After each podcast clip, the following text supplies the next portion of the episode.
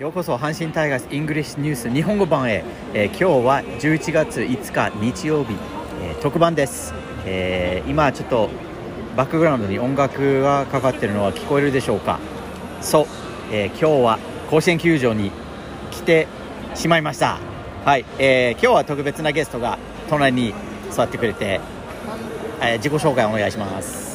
はい、こんにちは。えっ、と、音声配信やってます。三越柴と申します。よろしくお願いします。よろしくお願いしますはい三越柴さん、あのー今日チケットを取ってくれてそして私を誘ってくれてありがとうございまいや、すこちらこそありがとうございます。ぜひ来ていただいて、もうね、最後は聖地で一緒に観戦したいなと思ってたんでね。いやありがとうございます、い、や本当にもうここで、あのーこの試合が見れるのは、えー見れると思わなかったのでですね。はい、すごい嬉しいですね、はいまあっていうか第7戦まで行くと。ね。もつれると思わなかったんですよね。思わなかったですね、はい。やっぱ第6戦は勝つとと思ったんですね、うん。私は、ですね。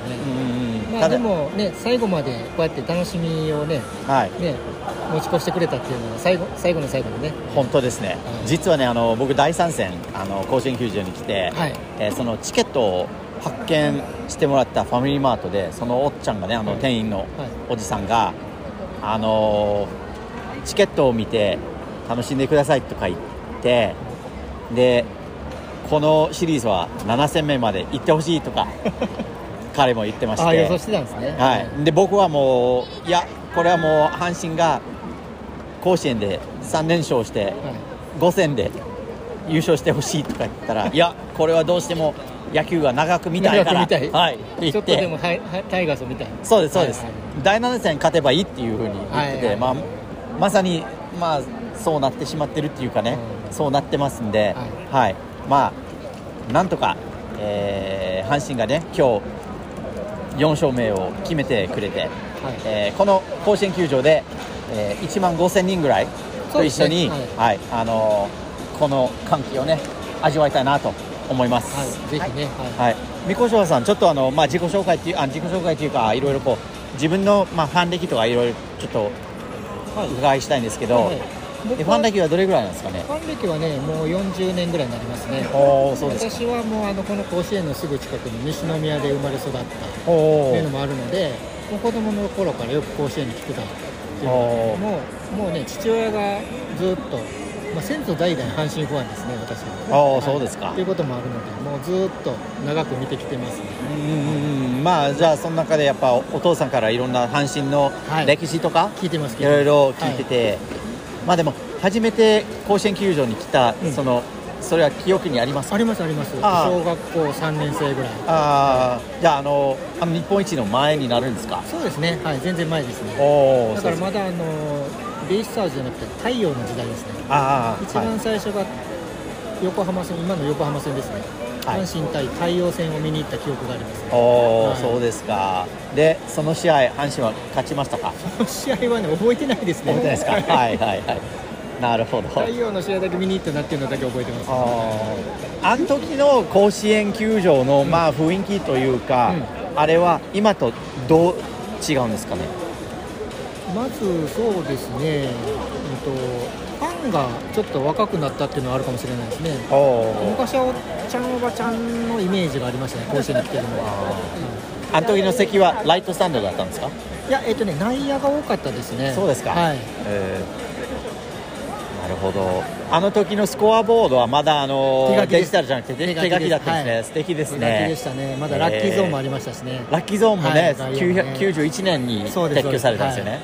へーじゃあ、あの時の、まあ、スタメンの、まあ、名前、うん一人か二人ぐらい挙げられますか？あえっとそれこそ今の監督の岡田さんとかかまあ掛布さんとかですね。はいであとキャッチャーがね僕の時は田淵さんからはい若菜さんという人に変わった時ですよね。わかりますちょうどね。へ監督がねえっとブレイザー。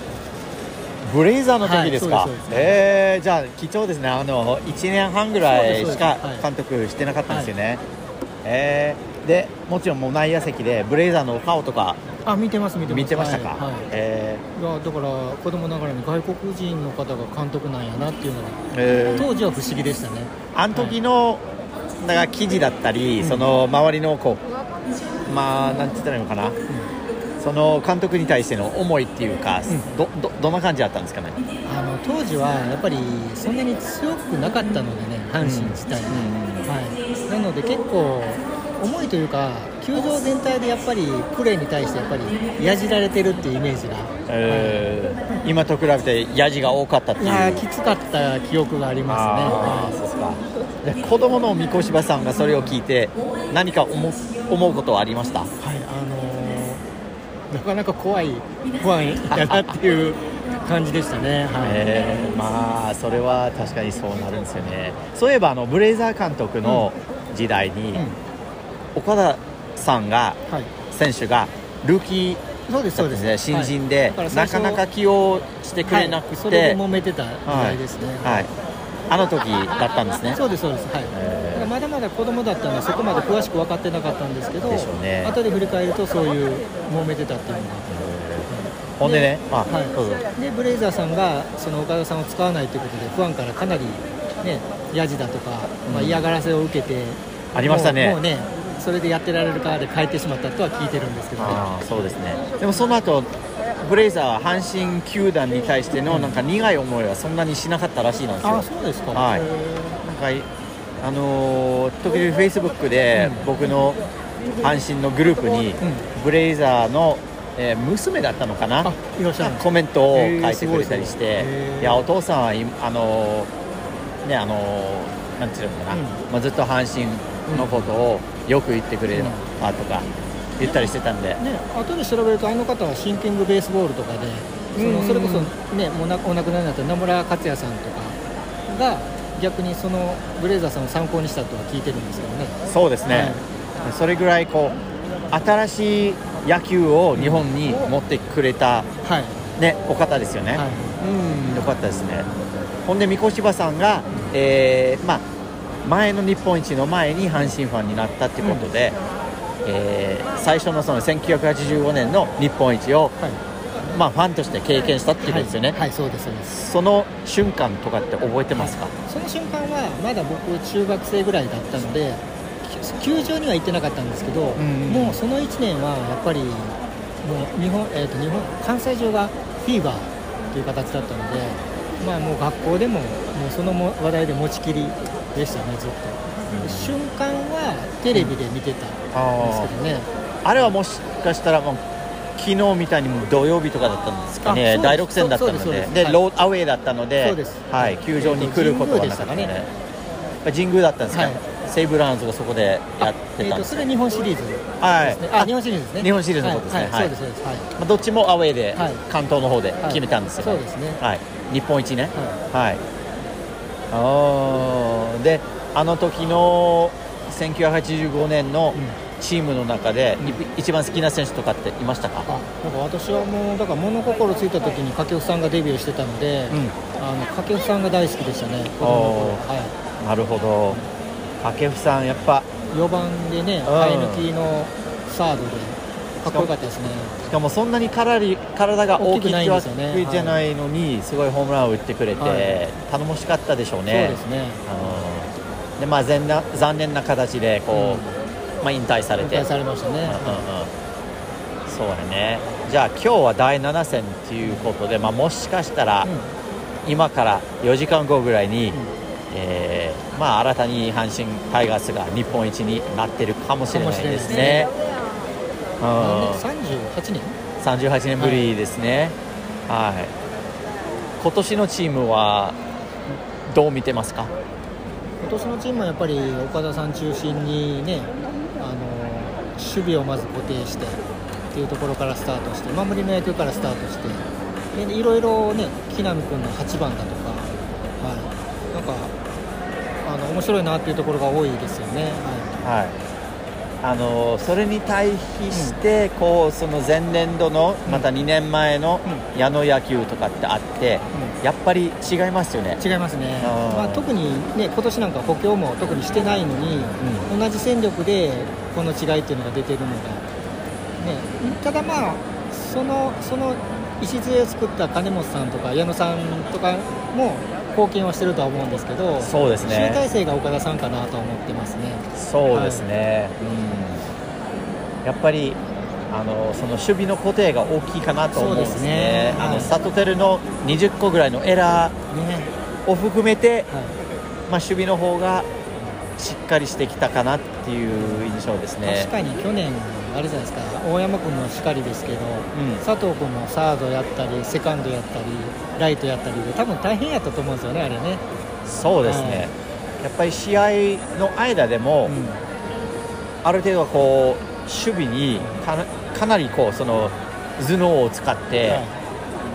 どこで守るかによってそのまあ風だったり、はい打球だったりそれをずっと考えなくてはいけなくて、そうですよね。でその試合前とか試合の間とかも複数のポジポジションでうん。練習しなくてはならないっていうのもしんどかったかなと思ってね。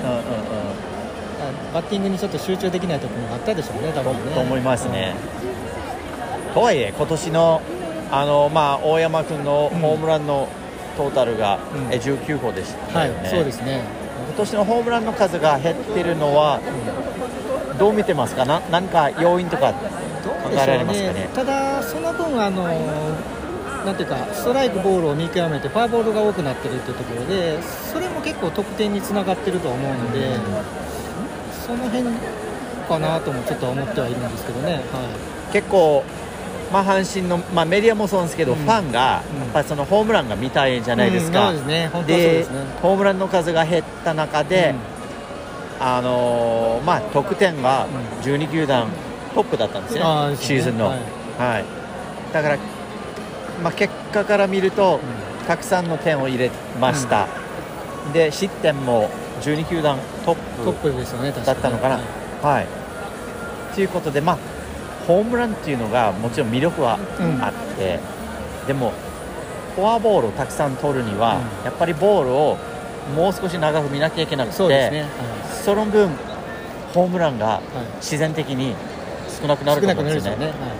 なのでもうどっちかを選ばなきゃいけないって僕は思うんですよね、だから大山君が大山君さんが、あの19ホームランをよく打ってくれたと思うんですよね、うん。99個のフォアボールを選はい。ぶ中で、そうですね、うんで出塁率がセ・リーグトップだったんですね。すよね。はい。はい、いい仕事してくれましたし、はいサトテルも最後は最後ね、良かったんですよね、えっと、20本いきましたもんね。24ぐらいいって、でいつも、まあ、いつものって言ったらおかしいんですけど、うん。3年目ですから、うん。でも1年目、2年目は、もう後半戦がもう全くだダメだったんですよはい、ね、は今年その反対で、9月はすごい、ね、いい活躍して、あのー月間 MVP も選ばれたんですね、い、はい、はい。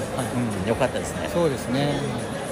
あの三越柴さん個人的な阪神タイガースの2023年の MVP は誰ですか、僕はね、えっと、中野君だと思ってます。はい。その理由は、えっと、まあ、全試合、ね、WBC から出て、はい。ね、その後、大体みんなちょっと調子悪くなったりすると思うんですけど、結局全試合フル、フルイニング出てませんから、ね。フルイニング、フルイニンまずそれを評価したいと思ってますね。はい。そうですね。であと中野君がセカンドに固定になったことで、ん。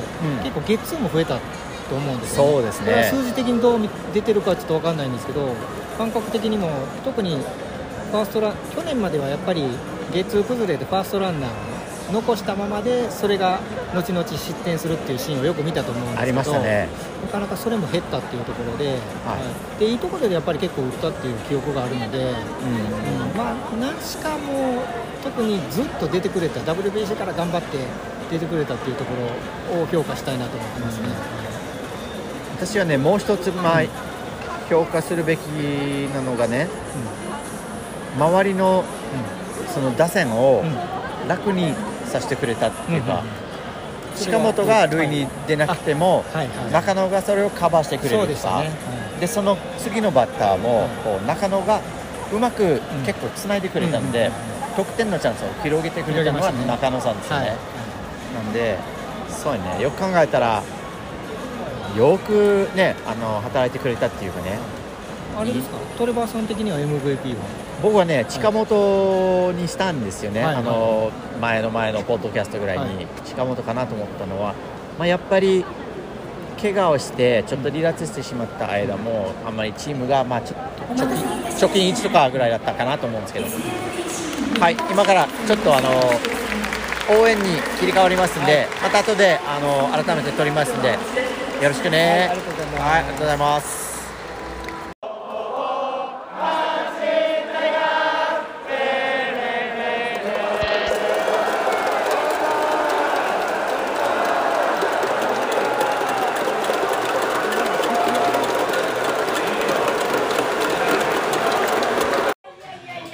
放送席放送席そして阪神タイガースファンの皆さんおめでとうございます。阪神タイガースは38年ぶりに見事に日本一になりました。イエーイ。今ですね試合後、えー、三越柴さんとあと2人一緒にあのお祝いしてます、えー、三越柴さん今日の試合楽しかったですね。楽しかったですね。おめでとうございます。おめでとうございます。い。や本当に今の気持ちはもう感無量ですよね。ですね。38年ぶりですもんね。そうですね、三越柴さんは、あの改めてこうこれでも、まあ、人生2回目の日本一ですよね、タイガースファンとして。はい。で前回はまだ子供だだったんですよね。中学生ぐらいですね。今大人としての日本一はどうですか、いやもう感無量ですね、1年間もずっと追っかけてきたんで、今回はね、はい。今年甲子園含めて30試合ほど行ってそうですかきたんですよ、はおー多いですね。でそのだから今年の最初からなんか今年違うなとかっていう予感っていうか乾杯。乾杯れ様です。そういう気持ちありましたか？ありました、ありました、今年はだから、その38年前に主力だった岡田さんが監督っていうところから始まってね、はい。はい。で優勝あれっていうところからね、はい。なんかスタートして、で守備が固まっていったじゃないですか。うんそうですね、はい。でなんか、まあ、僕が思うには、岡田監督の落ち着きがチームにあの染まったっていうか。そうですね。なんか焦りは一切感じずに。なんかどっしりと構えてたっていうイメージがね、ありましたね。そうですね。ほんであの、まあ、もちろん優勝はもうねほぼ2か月前になってるんですけどね、はい。9月14日で、はい。まあ、それも一緒に一緒に行きましたね。見たんですはい、それも楽しかったですけど。で今回はですねあの、まあ、プレーオフで、えーファイナルステージ3連勝からの日本シリーズで、まあ、強敵じゃないんですけど関西ダービーという形で、えバファローズと戦って、はいオリックス・バファローズのあの戦い方とかはどう見てましたか？いややっぱりまずは絶対的なエースと、ねうん。もう3枚看板ぐらいいるじゃないですか、そうですね。山本由伸、ん。であと宮城、はい。であと3番目、東とかね、はい。とにかくパ・リーグでも打てないピッチャーがね、もう要は由伸君なんかもうメジャーに行くって言ってるようなね、ですね。はい。行きそうですね。はい。ノーヒットノーランもするようなピッチャーなんでね、まずはそこを攻略しないといけないというところと、でもなんとかそれをこうね第一戦で、あの由伸から7そうですね。点はいあの時取って、はそうでしたね。結局8点で8対0で勝って、ただあこれはなんとかねいけそうな、いけそうなっていう、はい。ちょっと若干油断した部分はありましたね。ありましたね。で次の試合はまた真逆の点数で8-0負けて。宮城打てないっていうね。ほんで3戦目負けて、では2対1だったんですね、はで僕はその時点で、はえっと、2014年を思い出しましたね、第1戦はソフトバンクにね、あの結構快勝して、はい。そこから4連敗だったので、はいはいあこれまずいぞと思ったんですけど、見事に、えー第4戦から。立て直し。連戦がサヨナラ勝ちですね。その勝ちですね、それも僕はね、胃が痛くて、さあの最後の方は見られなかったんですけどね、ね。もう本当にもう試合に入っても、もう選手の気持ちとして見たら、本当にメンタルがあの十分強くないんで、見れなくて、であの第5戦も、ものすごいドラマチックだったんですね、ねうん8 8回の裏ではい。6点入れ6点て。ね。はでもあの4戦5戦でちょっとポイントだったのが、途中で湯浅投手うんが出てきたじゃないですか。ですねあれでちょっと流れを変えたっていうのがあったと思いますね。い、そうですね、それはやっぱ選手をもう鼓舞したと思うんですよね。そうですね。ははいい。あの辺がうまいですよね、岡田監督がね。うん、本当そうですね。で、まあ今日に関して言うと、梅野投手、あ捕手をあのベンチに入れましたね。はい。で、まあひょっとしてまあう噂だけだったんですけど、出場ありかもしれないっていう青ね。柳君とね、はあの相性がいいっていうのもありましたからね。そうですね。で結局今日のじゃあ青柳投手あの第7戦ちょっと振り返ってみようかなと思うんですけど、青柳投手の出来はどうでしたか？いや良かったですね。えーと5回5回途中、はい。無失点だったんですね。まあ、あの低めに丁寧に投げてたしななんかあの画面越しですけどすごい気合を感じたっていうのはあったと思うんですよね。そうですね。あとコントロールはあったんですね。あ良かったですね。多少ばらついたんですけど、でもまあストライクゾーンで勝負してたと思うんですよかったで甘い球そんなになくはい、あと見逃し三振も結構取ってましたね。そうですね。はい。バシッと決まるっていうね。でいざっていう時にねねちゃんとそのあのピンチとかをしのいであんまりでも危なげなかったと思うんですよね。あんまりなんかそういうこうだ大きなピンチあんまりなかった。で最後5回2ツーアウトからピッチャーチェンジ、ん。島本。はい。見事ですね。見事でしたね。あさすがでした。ねーほんです。そこからまあそのえ阪神って何回と何回で3-3入れたんでしたっけ？4回5回でした今回5回ですね。ですね。で、あ、それで宮城を KO したんですね、5回表。そうですね。えっ、と、ノイジーの3ラ三あスリーラン。スリーランね。スリーランが4回。いましたね。はい。でそこからまたチャンスがあって、で、えー、5回は、えー、3連続のタイムリーだったんですね。ですねはいえー3番、4番、5番。3番4番5番ですね。それぞれ1点入れて。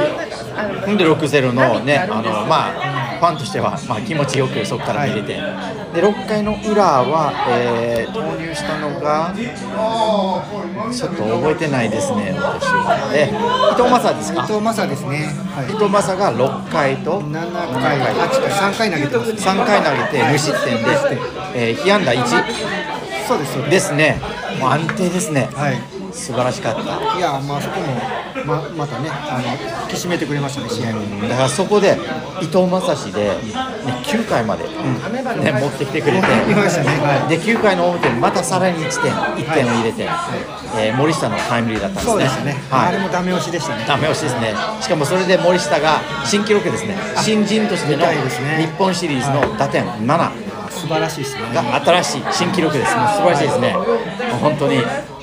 あのでそこでえー9回の裏、僕がちょっと動画で間違って言ったのは。岩崎の登板ですって言ってしまったんですけど、でもそう9ですね。回の裏からはもう桐敷桐敷でしたね。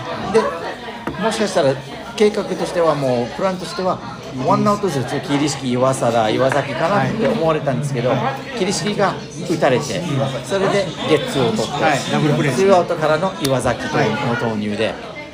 でもその前に9回の裏を入った時に、まあ、甲子園球場だけだったのかな？そうですね。多分あの栄光のはい。かけ橋英語の掛けを橋。だからこそ流れて。岩崎かなと思ったんですよね、うんですね。でもあれは感動しましたね、うんあそう。泣きましたわね。ああ、本当にもう全員泣きました。ね。よかったですね。で、岩崎が入って初球ホームランを打たれて。そうそうそう頓宮にね。はい、はい、トングにね。えそこからまた次の打者に、えーヒットを打たれて、はいまあもちろんもうリードはまだ6点あって、まあこれは大丈夫やろうと思ったら、えー最後のアウトもフェンスギリギリぐらいだったんですよね。ねはい、大飛球で、えーノイジーが取ってくれたんですね。まあ見事にえー7対1阪神が勝って日本一に日本一はいなりました。ああなんか甲子園で見れてよかったですねよ。かったですねはいあの京セラもねもちろん現地で見るのもいいですけど甲子園のね阪神ファンだらけのところでねーでも本当にでもあのー今日の声援がいつもの甲子園の声援と負けないぐらい。いや負けないぐらいですよね。大きかったですね、1万2000人ぐらいだったのに、はい。それもびっくりして、もうね、楽しかったですね、盛り上がりましたね、まあそれを全部、そういう形で甲子園で見れて、本当に嬉しかったですね、幸せですね。はい。感動しましたね、うん。で、えーシリーズ MVP が、えー近本浩二ですね。近本はいで打率、先ほどテレビでちょっと言ってたんですけど、4割8分、もうほぼ8厘とかだったほぼ5割近いですそうですね。もう化け物ですね。メジャー行くんちゃうかなって。行かないでほしいです。ね。はい。まあということで、まあ今日は三越柴さんと三越柴さんのあのまあ友人のお二人と一緒に、えーこの試合が見れて、はい幸せでした。はい。えー今日はこの辺で特番を終わりたいと思います、お疲れ様です。ありがとうございました。皆さんおめでとうございまおめです。とうございます